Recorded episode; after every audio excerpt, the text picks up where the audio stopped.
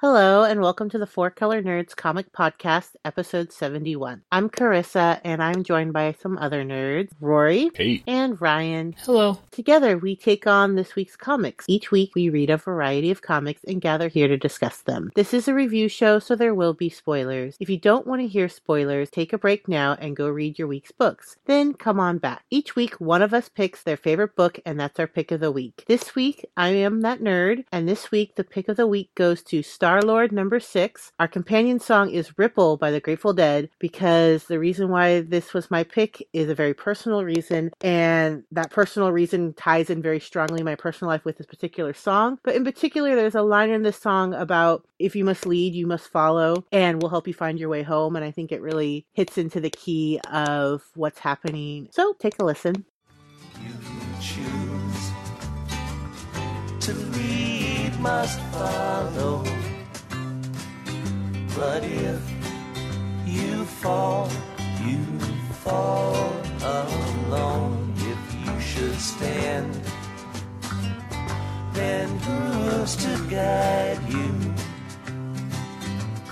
If I knew the way, I would take you home. Da da da da.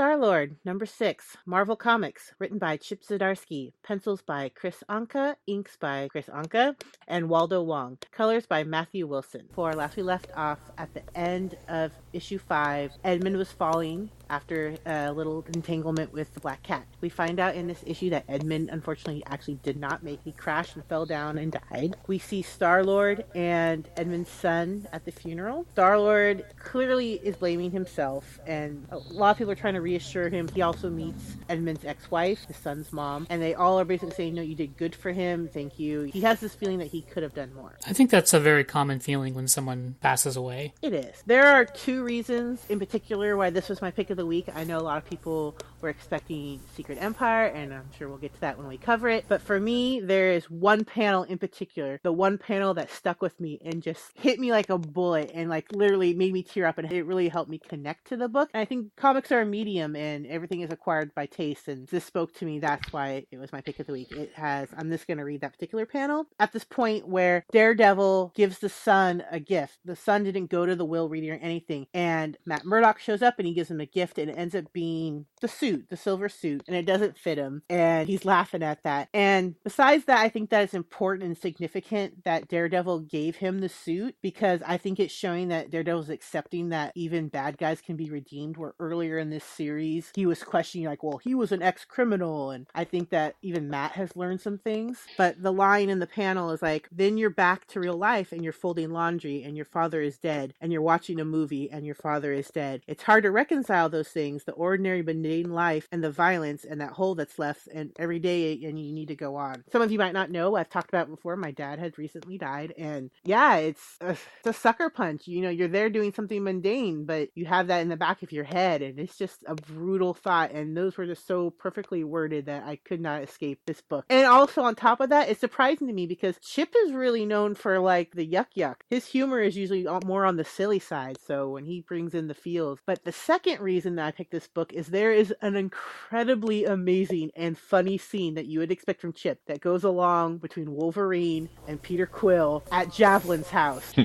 Oh, I laughed my ass off. It is hilarious. They get together and basically Javelin thanking Peter for his help. That was nice of you, boy. You didn't need to send anyone to look out for me. But since you did, I know you're a good kid and covers all the fees that he had been trying to work off. But seriously, go back and read it. I don't want to ruin it for you, but read the interaction with Wolverine, Javelin, and Peter. It's the funniest. Besides this part that made me cry, that was the second point that made me why this is my pick of that week. It's like, your robe's open, isn't it?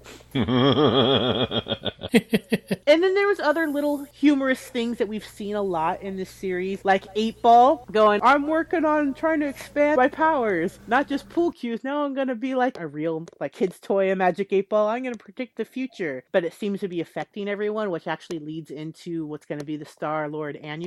People are having nightmares, and in this book, at one point, we see a nightmare that Peter had. Which, but overall, I think there's a lot of good dialogue that's funny that we're used to with this series between like Shocker and Eight Ball, Wolverine, Old Man Logan, with Peter is hilarious. It's just classic. It's up there. And then just seeing the fallout of Edmund being gone and that what kids have to deal with when they lose a parent. It's hard. And then we see how we wrap up Peter finding Rock. And then that's when he's zotted away by Brand. And I just love Brand's reaction. She's just so pissy and like, never don't talk to me and just get off my planet. Typical Brand stuff. And then there's this feeling and definition of what home is that this is not your home, Peter. And he's like, well, no, I'll, I'll put down my roots. She's like, she's like, you're mixing up stationary and home. And I thought that was really cool. And it totally fits for that character and for Peter. And that's another reason why the song I thought fit. But I'd love to hear what you guys think because I know my personal feelings and where it touched me is not going to be necessarily applicable to you. I think you hit the nail on the head, really. I mean, this episode of Star Lord, it's a combination of get that real emotional response from the death and, and Peter like trying to deal with the old man's death, plus, of course, the typical funny that we're used to. It's like the mixture was just right. So I was in love with this episode. Or actually, I'm glad you picked it as a pick of the week, actually, because I, I thought this is just fucking amazing. I really like this. I wasn't such a big fan of the last issue of Star Lord. I thought it lacked some of Chip's main strengths, which is humor. But what makes this book, and I think we've all kind of touched on this really well, it is dealing with complex emotional issue, and it's hitting all of the emotions that get wrapped around that. There are parts that are really funny. There are parts that are sad. There are parts that are just that moment where you just kind of have to laugh at the absurdity of life and how difficult it is to move on when that person isn't there anymore. And I think Chip is really, really, really growing as a writer. I mean, Chip has been a writer for a long time, not just in comics. So I'm really seeing him honing his craft here. And this book nails every emotion you want it to nail. When it tries for that emotion, it nails it perfectly. When you have a book that has a lot of different tones going on, it can either be really jarring because it's not on one overall note, but this, because it's dealing with a very complex range of emotions that happen when someone dies, it's able to kind of take you through that arc, and each moment that's happening is perfectly within that emotional moment. Oh, I'm glad to hear that you guys liked it. I'm giving it five. Is your robe open? Oh, damn it. Okay, then since you took the one that I was gonna do, I'm gonna give it five Wolverine hugs. I will give it four Don't Slut Shame Wolverine. yeah, that was pretty good. That was pretty funny. All right, Redneck.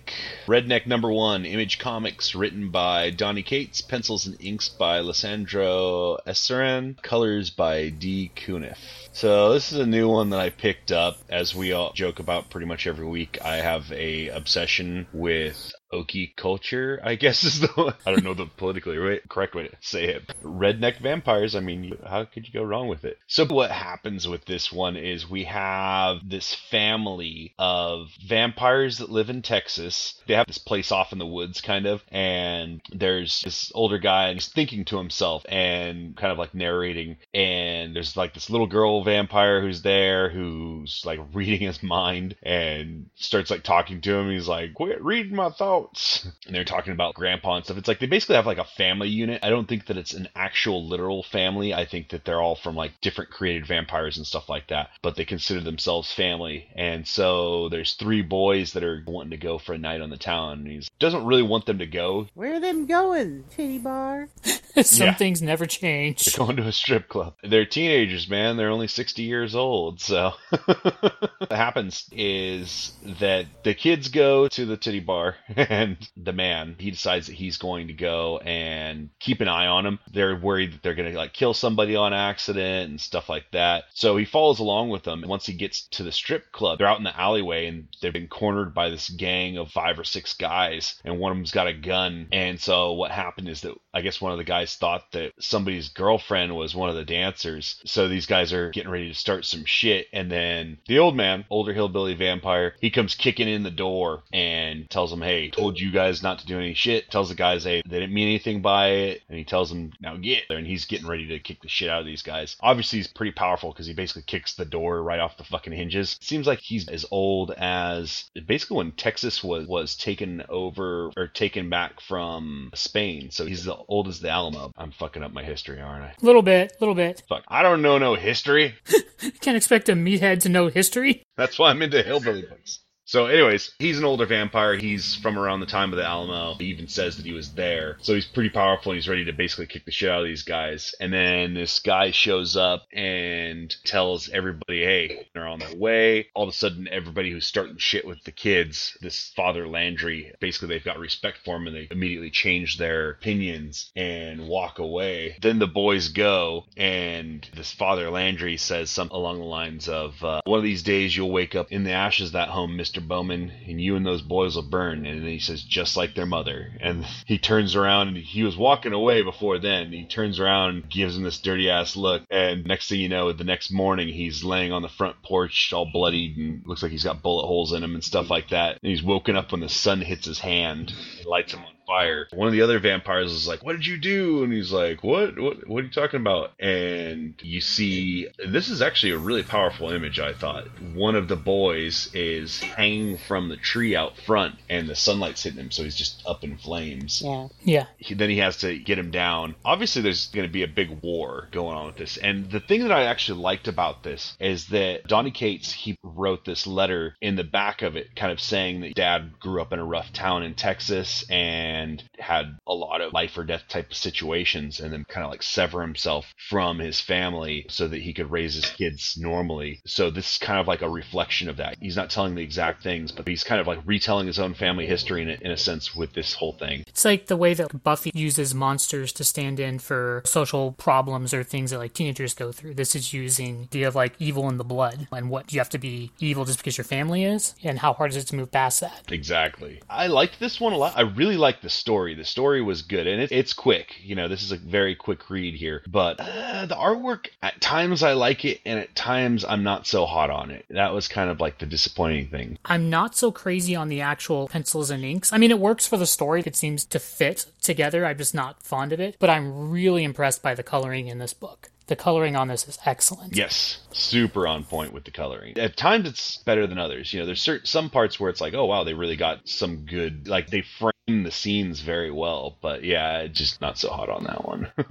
what did you guys think? The whole time while I was reading it, it felt like I was watching Vampire the Requiem game fan fiction into comic books. The Bloodline Overlocks versus the head of the local Lancea for the city. the Overlocks are like a redneck bloodline for Gangrel. I'm like, whoa, they got someone to draw it up for them. That's nice. The artwork for me, it was really at first I'm like, I hate it. I can't stand it. But then there's some panels that I really like. I will give them credit. The weird boss guy that they run into the alley with all his multiple chins. The way he's drawn is just gross and disturbing. You instantly dislike him. He just looks like someone you'd hate. So props to that. And yeah, the end is a very powerful image. There is a couple shots of the guy like weird redneck Fu Manchu with the baseball cap where the shadows from the cap are blocking his face where all you see is like the stash in his eyes. I think that's pretty good. It was a little hard for me to get into it first. I was like, I'm not really sure if I like this, but it is interesting because I like vampires. So I think I would read it again. That weird fence where I'm not quite sure if I like it or not yet. To me, this reminded me a lot of like an episode of True Blood in mm-hmm. tone. Yeah. I think the artist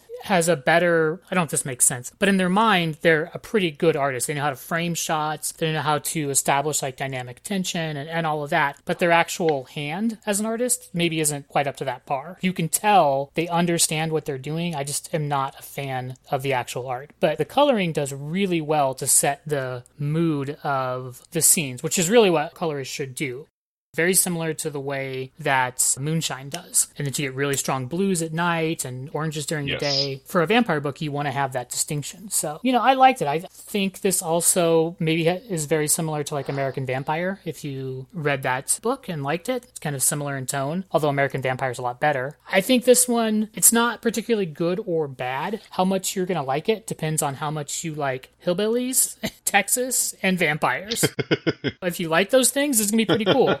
if you couldn't give two shits about it, you're not going to like this. So I think it comes down to objectively, I think it's pretty middle of the road, maybe a little better than middle of the road, but your taste will tell you whether you like it or not. One thing I did like about the writing is I feel like you are in a fully realized world. Like he hasn't made the mistakes some writers do or trying to overly explain everything, but you have a sense of depth and history Yes. to everything that's going on. That I'm looking forward to seeing how it kind of plays out. You know, I think we're seeing part of a more realized world. Yeah, I definitely agree. This doesn't feel like a cardboard cutout town. It, it seems like thought out what he wanted to say about this, and it's probably given that it has to do with his father's own history. Very good at portraying that. So that's one thing I definitely liked about this. I really like the angles in certain panels, like when they're first entering the titty bar. There's like a nice kind of like overhead, but almost like three quarter shot. Yeah. Different way that they've laid out the panels with at the different angles makes it really interesting. And Well, let's rate this bad boy up. I'm gonna give it three and a half. Back when Texas was spelled with a J. give it a two and a half, just like their mother. I will give it three handlebar mustaches. I'm flying us over to Superman for Superman number 21 from DC Comics, Black Dawn, Chapter 2, written by Patrick Gleason and Peter J. Tomasi. Pencils by Patrick Gleason, inks by Mick Gray, Joel Prado, and Ray McCarthy, and colors by John Kalisz. So this one is the continuing story of the trouble around the Kent farm and the weird investigations that Batman is doing and trying to figure out why Superboy is not as powerful as he should be. There's a lot of things I like in this book. I always enjoy the kind of bickering and interplay between Damian and Superboy. I think that those two characters work so well together. They're just like distilled, miniaturized versions of Batman and Superman. You find out a little more, they're not in Kansas, but the ideal farm little world that they're in, you find out some darker stuff that's going on. Like the Wilford Brimley neighbor that we've uh, talked about before, who delivers the milk to them that has this almost like venom symbiote in it. You find him, and he turns to be like creepy as fuck. Like there's actually a pretty cool scene where he ends up talking to Krypto outside, and like he's talking to him, and Krypto's eyes start glowing, which is weird. So I think that he must have some kind of control over animals, which is interesting. And then you start finding out that kind of dark, shadowy, mysterious figure is not happy with what Superman is doing, that he's meddling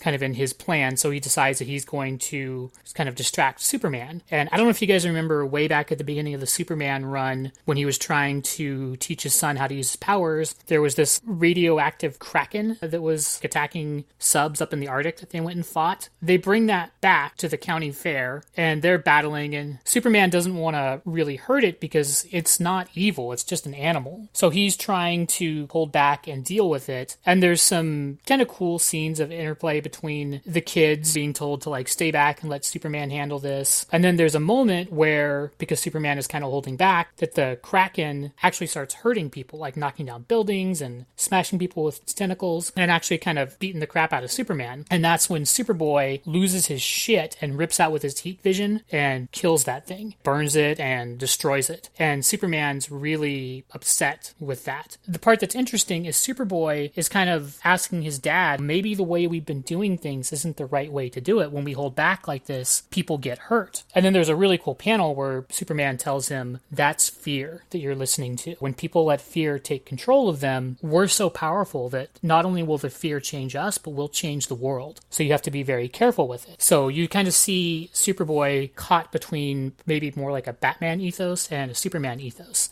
which is interesting. I mean, it's not resolved here, but it's setting up some of that conflict and growth. And then you get the little girl that he's hanging around with. They ride bikes together and they climb trees and do normal 10 year old stuff. And it gets really creepy because this girl also has powers where she's able to almost like Darth Vader force choke people. She's knocking Superboy down and she's strangling Damian Wayne and she's telling him that you're so afraid that you don't know how to use your powers, but daddy and I are going to keep you safe. And it's creepy as fuck. She looks so sweet and innocent, and then she starts using her powers, and it's not so innocent anymore. And you find out that there's Deadman has like this swamp area that the kids have gone into in previous issues, and Superman thinks that that may be related to what's going on. So he goes to Deadman's swamp, which is nearby, and it's really awesome because it's totally a gothic, almost black and white panels of like the old mansion and the creepy swamp, and then Superman is standing there in his really muted tones. The artwork there is really good, and then he enters into the That was one of my favorite. the door like opens and then he enters into it and it closes behind him. It was pretty cool. I enjoyed it. I like Superman. I like the way they write this Superman. I've always enjoyed the interplay between the two Super Sons, and we'll get to Super Sons a little bit later. But I like that they're evolving the little kid from first of all idolizing his father and now starting to maybe question how things should be done. So is he going to evolve past the way Superman does stuff? Is he gonna realize Superman is right? I think that it sets up some interesting tension. I think it's cute that John was sleeping with an action figure of his dad, which is just kind of strange. Oh, where he's having the dream where he's like up, up, and away. I also liked when he tried to wake Damian up in the morning. Rise and shine, early bird gets the worm. He's like, Never wake me up this early. I think I like this just because there's a lot of Super Sons in it. I could really care two shits about Superman, but give me them Super Sons and I'm like, I'm in. The Wilford Brimley, man, fuck. Like, there's just something wrong about when they turn little old people into like something creepy. It just is so unsettling to me. And the little girl too, then you get that Children of the Corn vibe. Especially like the way that they draw her there. She's so relaxed when she's strangling them. So I will give this four Kryptos. I gave it three and a half. Calling you Garth, because that fake name they give Damian. So on to something completely different. Sex Criminals, number 18. We're going for the Chip Double Dip this week. Image Comics, written by Matt Fraction and art by Chip Zdarsky. John is still having issues with seeing that red room. And in that red room now is Kegelface. And so he seems quite distracted. And then he starts bringing home, you don't really see sex toys or lingerie or both. Something in that range. But he keeps bringing back Susie back gifts. And at first she's like, okay. But apparently it ends up being like a thing. It's like all the time. And he's always going, is that okay? She's playing along. But then eventually she starts wondering, am I not good enough? Does he need these things to be satisfied and pleased with me? At one point she shows them to her best friend. I'm pretty sure that they're like sparkly butt plugs. They don't show you. It's weird. They open the drawer. It's kind of like the glowing briefcase in Pulp Fiction. You Yeah. gotta, they're looking at something. I think they're smart to allow your mind to picture what it is he's bringing home to her. It makes it more fun. Yeah. Later on, we see Jasmine St. Cocaine unpacking her old stuff. There's snake looking dildos. Like Anaconda, it's gigantic. Dude, that one's huge. When you have to throw it over your shoulder and it drapes across the entire couch, yeah. Clearly, they have no problems drawing the dildos or other sex toys. So the fact that it's your imagination, it's fun and it's very clever. She's trying to get money since she got fired. So she starts saying that she'll appear like at a porn convention signing. And man, that panel where she's showing the signing, if you look all over and zoom in, there was just Oh, that is hilarious. stuff hidden in the artwork. Good job, Chip. Twenty dollars for a signing. Don't touch me. She is not having it, but she needs the barrage of creepy things that people say to her and how she fixes herself up to look that porn look again. Well, it's like creepy shit happens at cons anyway. I mean, I've heard the stories a million times from all my female friends and stuff. It's like pretty much creepy shit happens Yeah. at con. But then it's like you bring in a porn con, which I've never been to, but I can only uh, fucking imagine. Mm. So that panel is the best panel in the whole book. Is Seriously. with her best friend and the gynecologist. He takes over like her box of stuff that he left at their house after they broke up, and they have a kind of a reconciliation. So that was nice to come back to that. Lots of different weird experiences surrounding the porn convention. There's some serious miscommunication going on between John and Susie. You can see that she has that feeling that something's wrong. She's trying to talk to her, and he feels like he's caught, and then he's like, "Oh, she doesn't know," and he's not telling her, and he realizes he's a lying sack of shit, and he should tell her, but he's not. Then it goes, meanwhile, last issue issue, it's back to them sleeping, and then they're getting jumped by the weird giant dick simulacrum things that are asking why they're being followed, and then it ends with that again. It's like two issues in a row where it ends with those little cock goblins. It kind of reminded me of the South Park issue where they're going to reveal who Cartman's mom is, and they keep giving you another issue instead. I definitely think the porn con stole the issue. Of course, the letter daddies are great. Always read the letter daddies. For as goofy as this issue was, they're good at capturing these emotional moments and making them seem real. The whole uncomfortableness that people have when it comes to discussing their king, how sometimes that can go wrong, lack of communication. I think that's kind of what this issue could be summed up as is the lack of communication issue. Yeah, their conversations are so realistic. Like I love the dialogue and the flow and this the authenticity of relationships that they express in these comics are just phenomenally done. Like I think it's the best character study of actual dating things Yeah. in, in this weird, overblown, sexualized world. As ridiculous as the book is, I think it is the most emotionally honest about relationships that people have, both, you know, sexual and non sexual ones as well. I'm gonna give it four. Don't be weird. I'm gonna give it for the king of interracial DP on pool tables because in porn it gets that specific.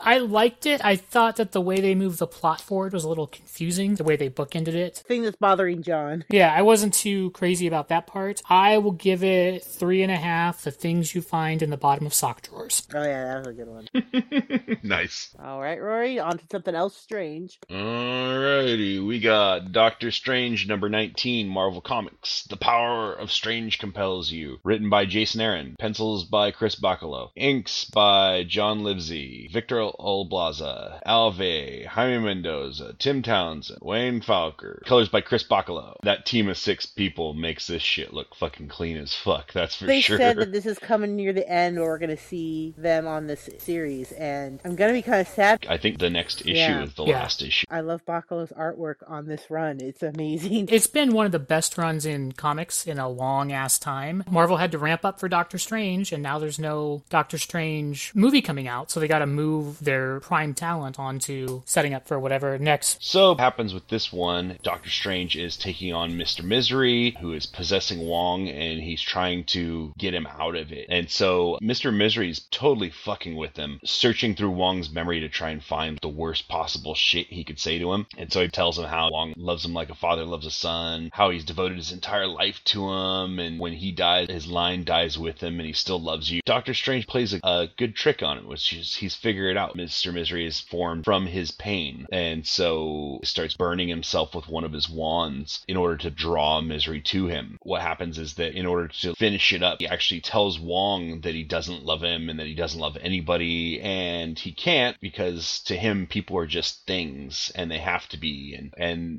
that love is for children and poets and fools. That actually draws misery into him, and he like absorbs it into himself. And Wong is conscious again. He also has a scene where he's washing his face in the sinks, like never stop punching, never stop hurting, never stop. So he's torturing himself, to keep misery in him, and so he's treating Wong breakfast in the morning and tells him that he doesn't want him cooking for breakfast until he's recovered. He also, in the beginning, he has this thing where he eats this worm-looking stuff, these noodles that look horrible and are disgusting, and that's what he's having for breakfast. It's kind of an interesting turnaround, but then right after that, off the beaten path underneath, there's you see that misery's actually still around. I thought this was really good. Jason Aaron does a really good job with understanding what the really painful things are. That love is the thing that can hurt you the most.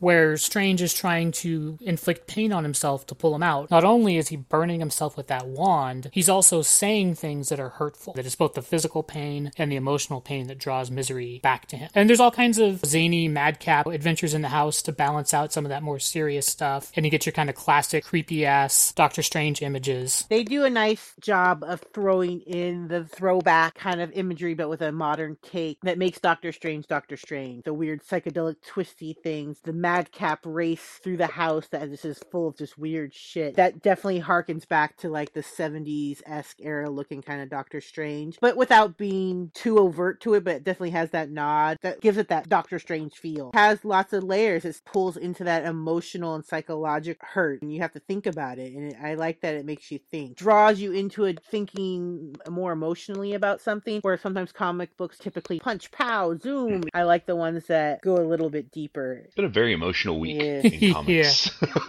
Definitely. I'm still very pleased with this series and this run. Me too. I'll be sad to see it go. I can't wait for it on trade because I want to have it. I want the deluxe hardcover. Bound and foil. Yeah, Yeah. it's a masterpiece. it deserves the best treatment they can give. I hope they do. I hope they do it justice. They should have enough time to get something ready by Christmas, so I'm hoping. Alrighty, so we ready to rate it up? I've been loving it. I'm gonna give it five murdered refrigerators. I'm gonna give it four and three quarters. I've been going about this all wrong. Ah, I will give it four and a half. The three most hurtful words a person can ever hear. Alright, next, Ryan. Bring back them Super Sons. So we are not done with Damian and Jonathan. So Super Sons is continuing their fight against the Amazo virus. And this issue kind of answers some of the bigger plot stuff that's going on. So if you love seeing the two of them bicker together and learn how to work together as a team, And I do. and I do too. You didn't get enough of it in Superman. This one is them center stage doing their thing. Last issue, we had had a part where the opposite parents are kind of watching the two kids. We weren't sure if those were really the parents or if those were Amazo robots, but they are Amazo robots that they have to end up fighting, which is kind of cool that you get to see them fight the robots there. There's that girl in the woods, and you start having a lot of these puzzle pieces fall into place. And what you find out is the girl explains that the Amazo virus infected a whole bunch of people and gave them superpowers. 97% of the people either died or the powers went away, but the remaining 3% of people that were affected, that's her family. And her brother, the main power that he had was he can duplicate himself. He can make robot copies of himself, which I'm not sure what power that is he's copying, but, but if that's his power, he can duplicate the robots and make them change shape. So that weird TV stuff that we've been seeing that we weren't able to figure out where it is, he's making these robots of his family and killing them to kind of act out these dark fantasies that he's having. Because you find out as he splits his brain, he starts going more and more insane. But he was never that nice to begin with, but as he starts splitting his consciousness into all these different robots, that it's driving him crazy. And there's this kind of cool part where the kids are getting their asses handed to them by the Batman and Superman robots, and the girl tells the robots, put those boys down. There's actually a really cool panel where she's gesturing. Like it's really well done, like body language in that panel. And you find out that she has the ability to control machines. And then they destroy those robots, but those robots reform into Superboy and Damian clones, which I do have to question why the Amazo virus is copying Batman and Damian because they have no superpowers, right? So if you can duplicate the powers you've seen, you're not duplicating anything with Batman, but it works. It's just kind of a little quibble that I have with it. That's that's maybe not the best power to duplicate. So you find out that the girl is actually not the girl. She's actually one of the robots that the boy has made, but she managed to split off and escape from the murder scene. So she's trying to fight his control, and as she gets closer to him, he can take her over again, but she's able to fight it off. And there's actually some really cool panels where she is using her powers and then also fighting against her brother. And then you get some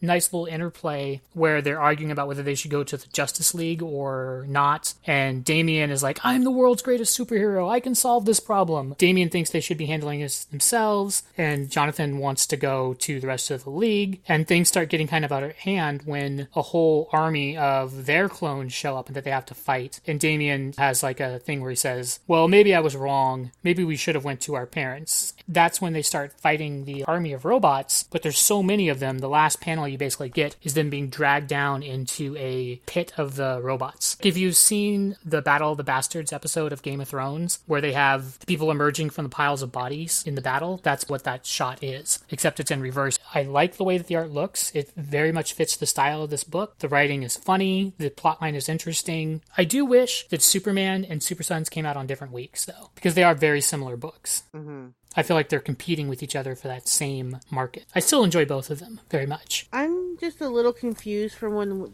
Super Sons first started. It showed them running from robots of themselves at the beginning. And I remember us talking, going, oh, were those just droids, things that Damian created to test them? But these look so similar. Well, it's looping around Yeah. to that part. I thought they led from that to LexCorp, and from LexCorp they got the information and came here, right? No, if you go back and look at it, you'll see there's panels that are saying two weeks ago or whatever, and then you're in LexCorp. has like a lot of my favorite when they're fighting, which I really enjoy. And I like that sometimes they even know that they play up their bickering, so then they kind of get that cloud of you know hands and fists, and they jump out of it as an attack. I think that's also really clever of them because you know they clearly do bicker like brothers and kids, but then they're also kind of smart enough that they use it to their advantage. Typical Super Sons issue to me. I agree. I would say that Super Sons has pretty much one note that it does, but I happen to like that note very much. So That's kind of where I'm at too. I'm to give it four names, dummy. I'm gonna give it three. Your father's a psychopath. Even my mom says so. So we're also going into an event book over at DC, which is Batman number 21, DC Comics, The Button Part 1, written by Tom King, pencils and inks by Jason Fabok, colors by Brad Anderson. This one's actually really, really cool. This is definitely one of my favorite issues this week's. This one is the story of the Watchman button and how it's coming into the DC universe, and this is a Flash Batman crossover. So it starts out with a hockey game. And this is probably the most Batman hockey I've seen in a comic book in a while. Because it goes on for a couple pages. So what you have is Saturn Girl, who's from the 31st century. She remembers this game as being very important and she's watching it while she's in Arkham Asylum and she's screaming that they're going to kill each other because she recognizes what this is and that she can't stop. I think if she stops it, you know, she's going to affect the flow of history and she's also locked away in Arkham. So she can't do anything. And then you get this badass panel of Batman watching it on like bat screen with all of these screens around him that are the Watchman button.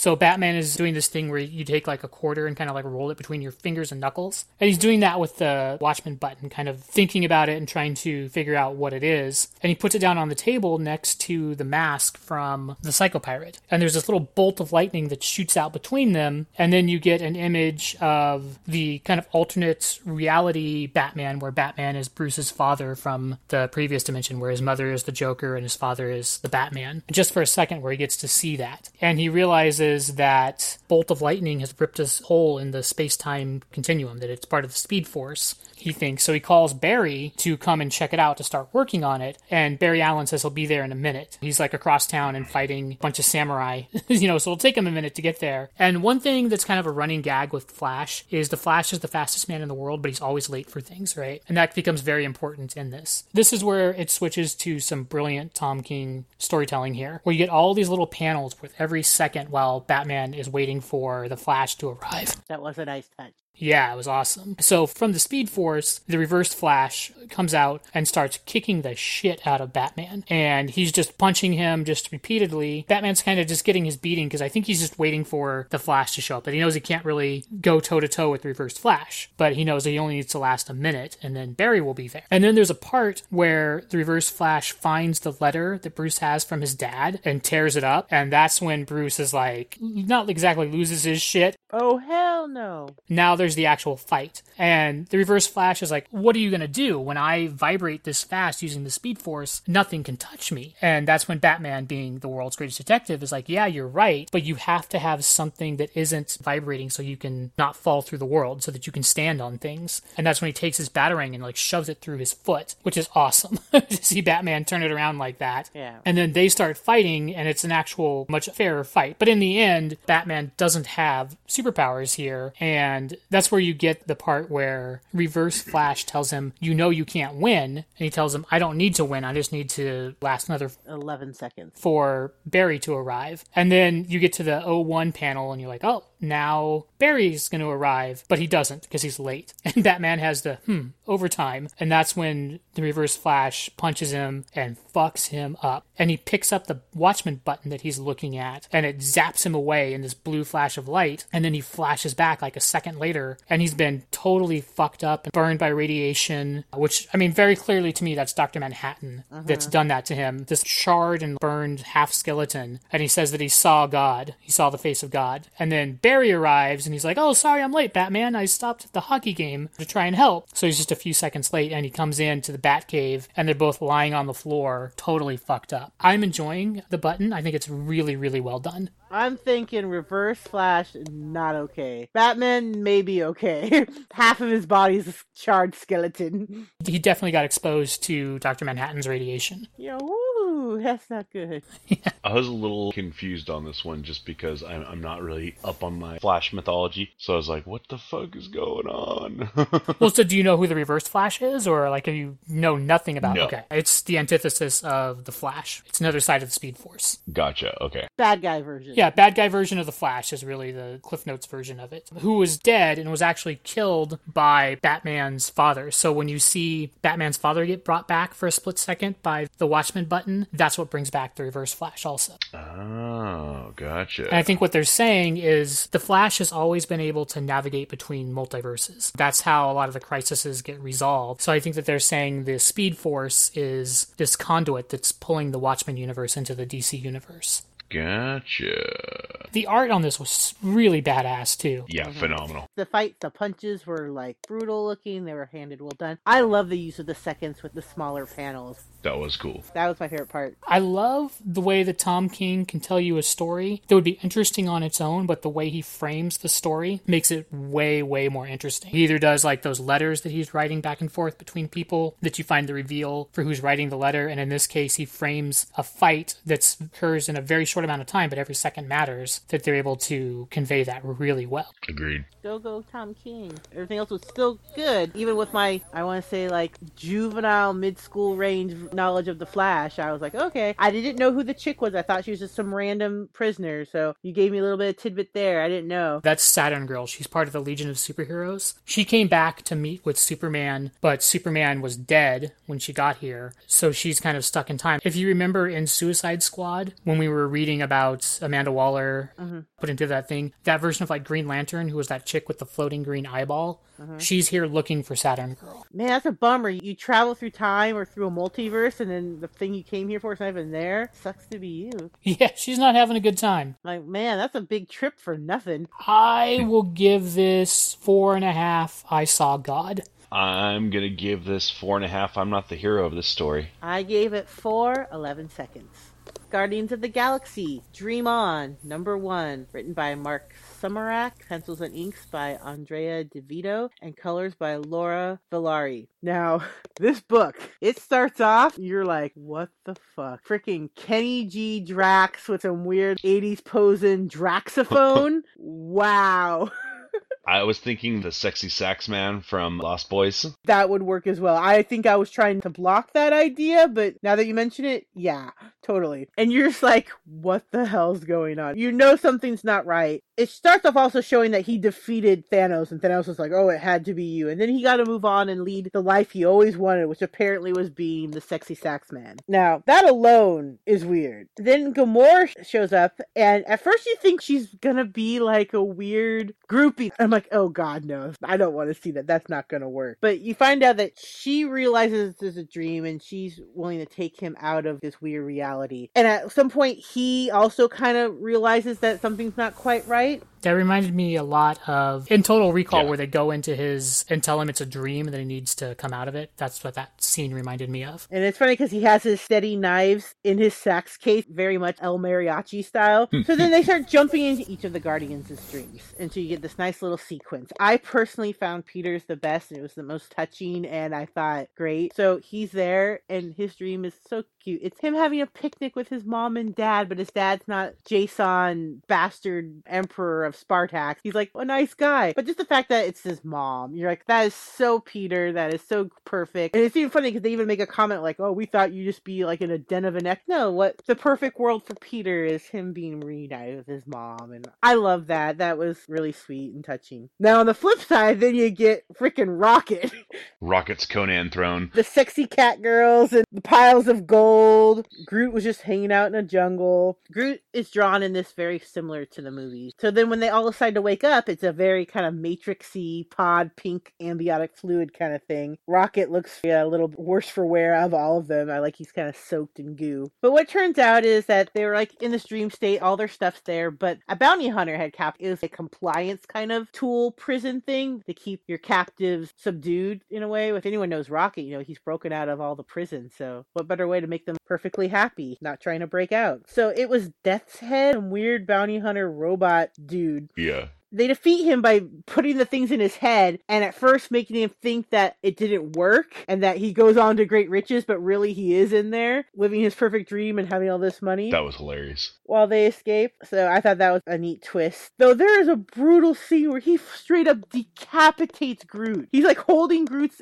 head and shoulders, like up above his head, and it's not pretty. But you know, it's Groot. But then later on, you have little toddler Groot with full size Groot head running around because he just sprouted like little new legs. You know me, I have to touch on the Groot aspects. They're trying to escape and get to a different ship because they want to be on the other side of the galaxy by the time this guy realizes he's been hoodwinked and in a dream. And when they're done, they go, Rocket, where'd you? And then, you know, Groot says something and it goes, What do you mean he's busy? And it's like Rocket rehooked himself back up to the machine. And the fact that like, Groot's covering his face, I'm thinking it's probably like a sexy dream or something. And it's just being like they don't want to watch him do that. And that's the first story. But I actually like, they posted an old 1990s version of the Guardians of the Galaxy as the second story. And this is not your Guardian. So if you're not familiar with the old school Guardian, the only character you're really to recognize is Yondu. And this is not your Michael Rooker Yondu. This is straight up like he meditates, doesn't have a calm in his room. The only thing similar is his skin color and his red mohawk and the arrow whistle. One, it's really smart because I think they're getting a lot of new Guardian readers based on the movies. And I think this gives a lot of background. And this in particular ties into volume two for the movie because this is the first appearance of Taserface, and Taserface will be one of the characters in the new movie. I like it. It's the hmm. old throwback. I think it gets you a lot of the feels, the Guardians. It's a definitely different take, and it's really funny because I'm like, I don't remember comics being this hard to read in the '90s when I was reading them.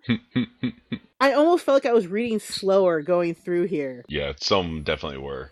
so if you are a new Guardians fan or appreciate the old ones, this is a good little read from the 1990s, and I would suggest you giving it a good look. When I saw the second issue, instantly I was like, dun it, dun it, way dated. Actually, I was like sitting there thinking, thank God comics are not like this anymore. I definitely like the main story. The main story I thought was awesome. Super funny, nice fight scene. The artwork is fucking amazing on this. I wasn't so big on the 90s throwback. Hold my pants. I'm going to shit all over this thing. Ah, here so this piece of shit is a subpar Guardians of the Galaxy. It's like when you want a pair of Nikes and your grandma takes you to Payless. Yes, they're shoes and they go on your feet, but it's definitely not the same fucking thing. This issue serves no purpose whatsoever in the larger Guardians of the Galaxy universe. The only reason it exists is to cash in on the movie, and it's, in my opinion, not very well done. It's not horrible. The writing isn't bad, and the art isn't bad. It just is extremely pointless, and I did not like this at all. I was annoyed that this exists. If you don't get enough Guardians in Guardians of the Galaxy, Rocket and Groot, Gamora, Star Lord, I guess if you need a fifth Guardians book a month, that this little miniseries may be for you. But it's a pretty shitty meal when I'm not hungry, in my opinion. I disagree. I thought the artwork was great. I could always use more Guardians. So, and I think it's no different than anything. They do. How many Spider People versions are there out there? at least 13 spider people. Fine, give the Guardians fans some loving. Clearly, it's not Ryan's demographic, but it's clearly up mine, and I appreciate it, Marvel. I do not. That's all I got to say about that. We got to rate it, though.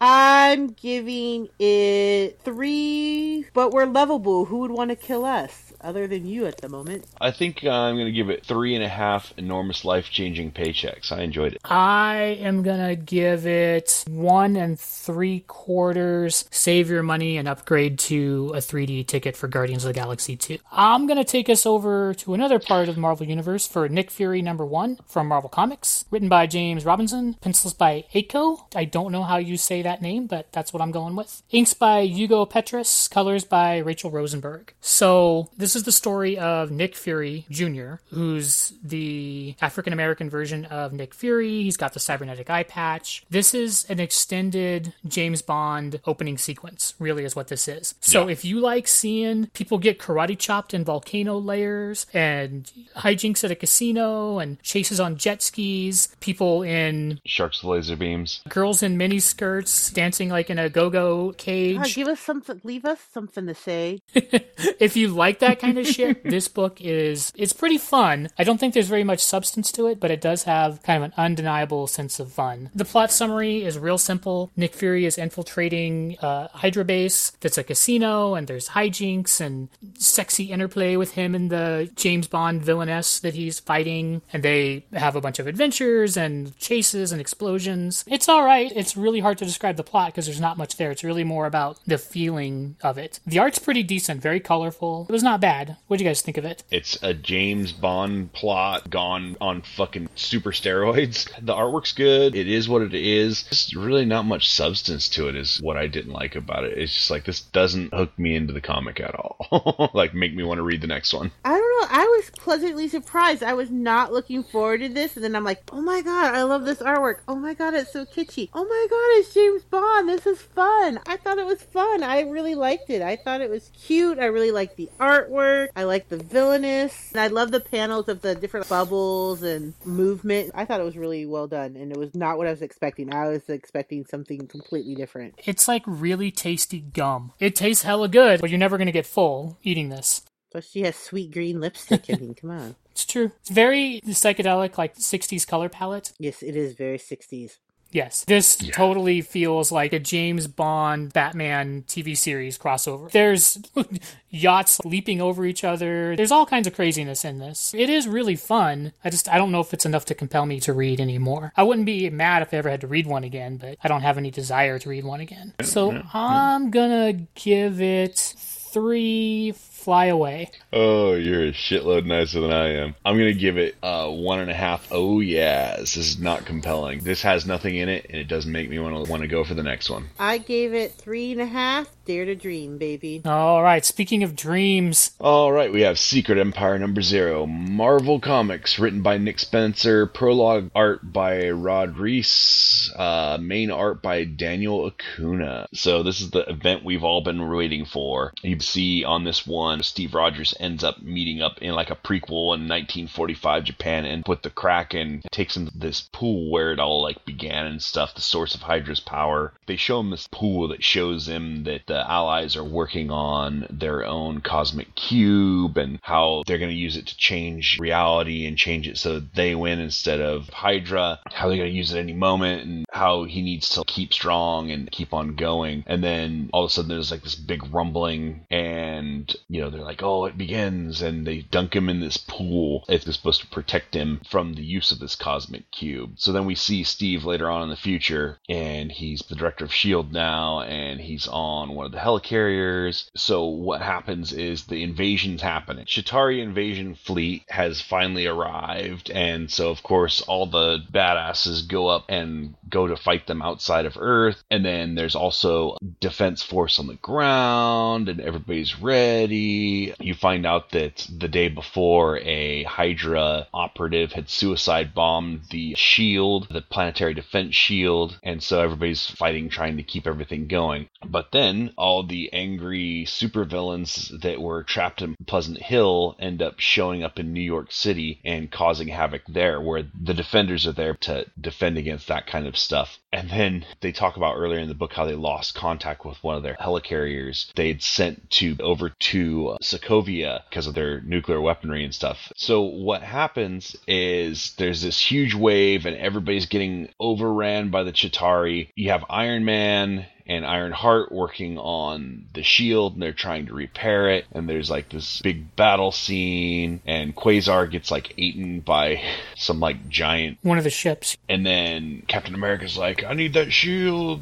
Just everybody's losing all of a sudden. And then down on Earth, Nitro basically blows up in the middle of New York City, makes this huge blast. Everything's going to shit. The Secretary of Defense contacts Captain America, says the United States is now like they're moving the president and she's going to be moving too, and that now they're giving him as the director of SHIELD authority to use the United States military, and basically everything's in his control. Earth is on its last legs. And so then all of a sudden, Tony and Riri are working on the shield, and all of a sudden it just happens to start back up out of nowhere. And so the shield starts up, everything's going good. The Chitauri are like just running into the shield kind of like blindly, and it's destroying most of them. And this is when Cap makes his play as the Hydra member. I'm sorry, I missed the one most important event, which is the helicarrier that they'd lost contact with all of a sudden comes out and slams into the one that Cap and Sharon are on. And then these Hydra Forces are coming in and they're using Dr. Faustus to brainwash the ship. And so they're just like taking over and they're looking really bad. And then Cap comes out and tells the Kraken leadership to hold their fire. And this is when he comes out and reveals that he's actually a member of Hydra. And he contacted by Carol, who's like, injured people, and we need a medical vac out. And he busts out this badass speech because she's like, safe, everything's clear. And he's like, actually, there's not. There's going to be another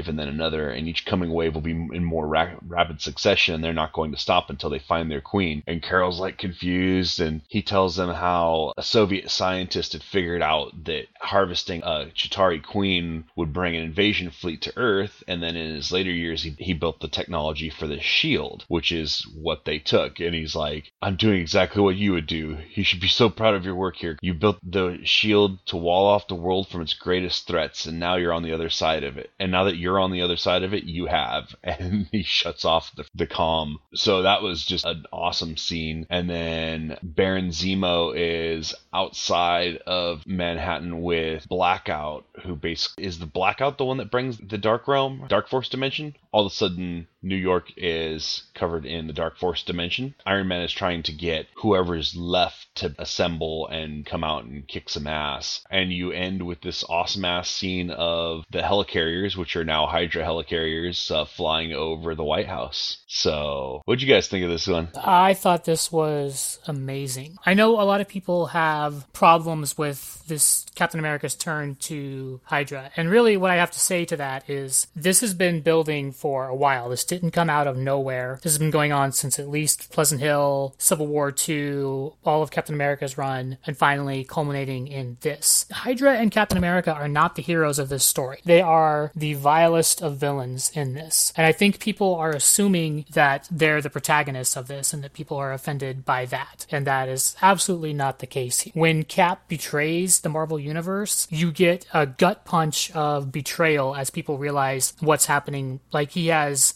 Sharon, his, you know, love throughout all of time, being dragged away to like a holding cell. You have just so many epic scenes here of these fights that are going on. The art on this is amazing. The writing is brilliant. When Cap begins revealing his plan, when I see a supervillain reveal his plan, I don't want to think it's dumb and has obvious holes in it. I want to be blown away. I want to be like going, oh shit. Every phase of it that unfolds is so perfect that he's planned out for decades. They talk about that he's a tactical genius and now he's been freed from mercy and compassion to execute his plan. And when he does, it is horrifying to watch these pieces fall into place. And I think it's setting up Yes. a really awesome event that you've got the people in space, you've got the people in the Darkholm, New York City, you've got the people on the outside, and you've got the people on the outside converging on DC where Miles and Captain America are going to have their throwdown. So I loved this. I thought this was fantastic. I think people should definitely read this for yourself